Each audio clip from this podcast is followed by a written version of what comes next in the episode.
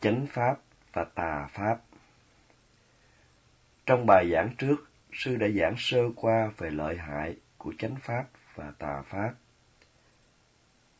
Những gì sư giảng không phải dựa theo quan điểm cá nhân mà là dựa theo kinh điển của Đức Phật. Đức Phật dạy Adamocha Bikawe Veditabo damocha. có nghĩa này các tỳ kheo phải hiểu rõ thế nào là chánh pháp và tà pháp. Anatocha Viditabo Athocha có nghĩa tỳ khu phải hiểu rõ chánh pháp đem lợi lạc, tà pháp đem tai hại. Phải thực hành sao cho cá nhân đi theo chánh đạo mới hưởng được lợi lạc.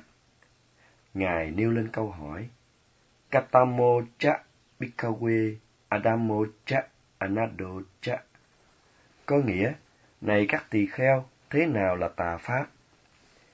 Đức Phật tự đặt câu hỏi và tự Ngài trả lời mà không để hội chúng trả lời, vì họ có thể trả lời sai, hoặc nếu có trả lời đúng thì có khi không được đầy đủ. Và Ngài trả lời, có mười tà pháp, đó là Thứ nhất, sát sanh, thứ hai, trộm cắp, thứ ba, tà hạnh, thứ tư, nói dối, Thứ năm, nói lời chia rẽ. Thứ sáu, nói lời hung dữ. Thứ bảy, nói lời vô ích.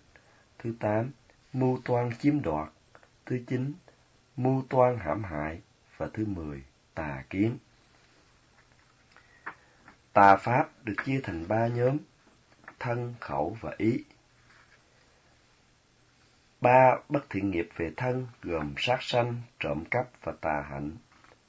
Bốn bất thiện nghiệp về khẩu gồm nói dối, nói lời chia rẽ, nói lời hung dữ và nói lời vô ích. Ba bất thiện nghiệp về tư tưởng gồm mưu toan chiếm đoạt, mưu toan hãm hại và tà kiến. Nếu hiểu được thế nào là bất thiện nghiệp cùng hậu quả xấu đem lại, bạn sẽ giữ gìn không để phạm giới.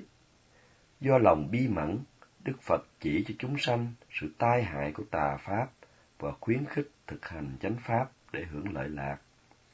Người hành tà pháp có hành vi, lời nói và ý tưởng không trong sạch, đáng chê trách. Người ấy có hành vi hung ác, lời nói thô lỗ và ý tưởng bất thiện. Tà pháp thiêu đốt làm cho tâm nóng nảy, tà pháp làm cho cá nhân trở nên hạ tiện, vô đạo đức. Vì lẽ đó, Đức Phật đặt ra giới để giúp chúng sanh không làm điều sai trái, Giới giống như luật giao thông mà người lái xe phải tôn trọng. Người lái xe phải tôn trọng tốc độ, đèn hiệu, bản ngừng, vân vân. Hầu không gây tai nạn, có hại cho chính mình và cho người khác. Kế đến, Ngài dạy thế nào là chánh pháp? Có mười chánh pháp. Thứ nhất, không sát sanh. Thứ hai, không trộm cắp. Thứ ba, không tà hạnh. Thứ tư, không nói dối. Thứ năm, không nói lời chia rẽ. Thứ sáu, không nói lời hung dữ. Thứ bảy, không nói lời vô ích. Thứ tám, không mưu toan chiếm đoạt. Thứ chín, không mưu toan hãm hại. Thứ mười, không tà kiến, tức chánh kiến. Thực hành đầy đủ mười thiện nghiệp này sẽ làm cho con người trở nên dễ mến, trong sạch và bình an. Đức Phật khuyến khích chúng sanh hãy thực hành các pháp này để hưởng được lợi lạc. Ngài khuyên chúng sanh hãy làm các điều này với ý định mong cho chúng sanh hưởng được lợi lạc, giống như cha mẹ khuyên con cái hãy ăn thực phẩm bổ dưỡng với ý định mong cho con cái được mạnh khỏe. Trong mười loại thiện nghiệp thì ba thiện nghiệp qua thân như không sát sanh, không trộm cắp và không tà hạnh. Bốn thiện nghiệp qua khẩu như không nói dối, không nói lời chia rẽ, không nói lời hung dữ và không nói lời vô ích, đòi hỏi có sự quyết tâm nơi người muốn giữ giới. Tuy nhiên, ba thiện nghiệp qua ý tưởng như không mưu toan chiếm đoạt, không mưu toan hãm hại và không tà kiến, không thể kiểm soát bằng sự quyết tâm.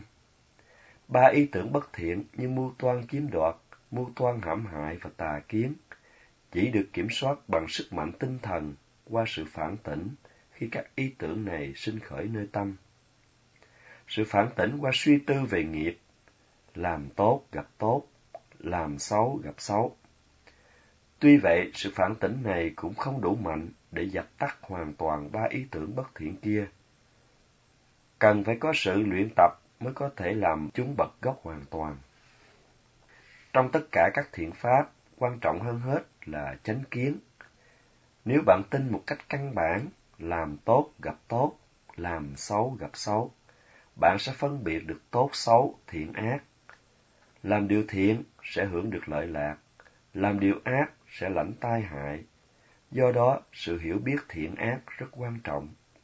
Nhờ sự hiểu biết này, bạn có khả năng tự phán xét thế nào là lợi, thế nào là hại, mà không cần phải nương tựa vào ai. Sự hiểu biết căn bản về nhân quả là chánh kiến, sẽ là nền tảng giúp bạn làm được nhiều thiện nghiệp. Khi hiểu được làm tốt gặp tốt, làm xấu gặp xấu, bạn tin mỗi người có nghiệp tốt xấu riêng, mỗi người mỗi nghiệp.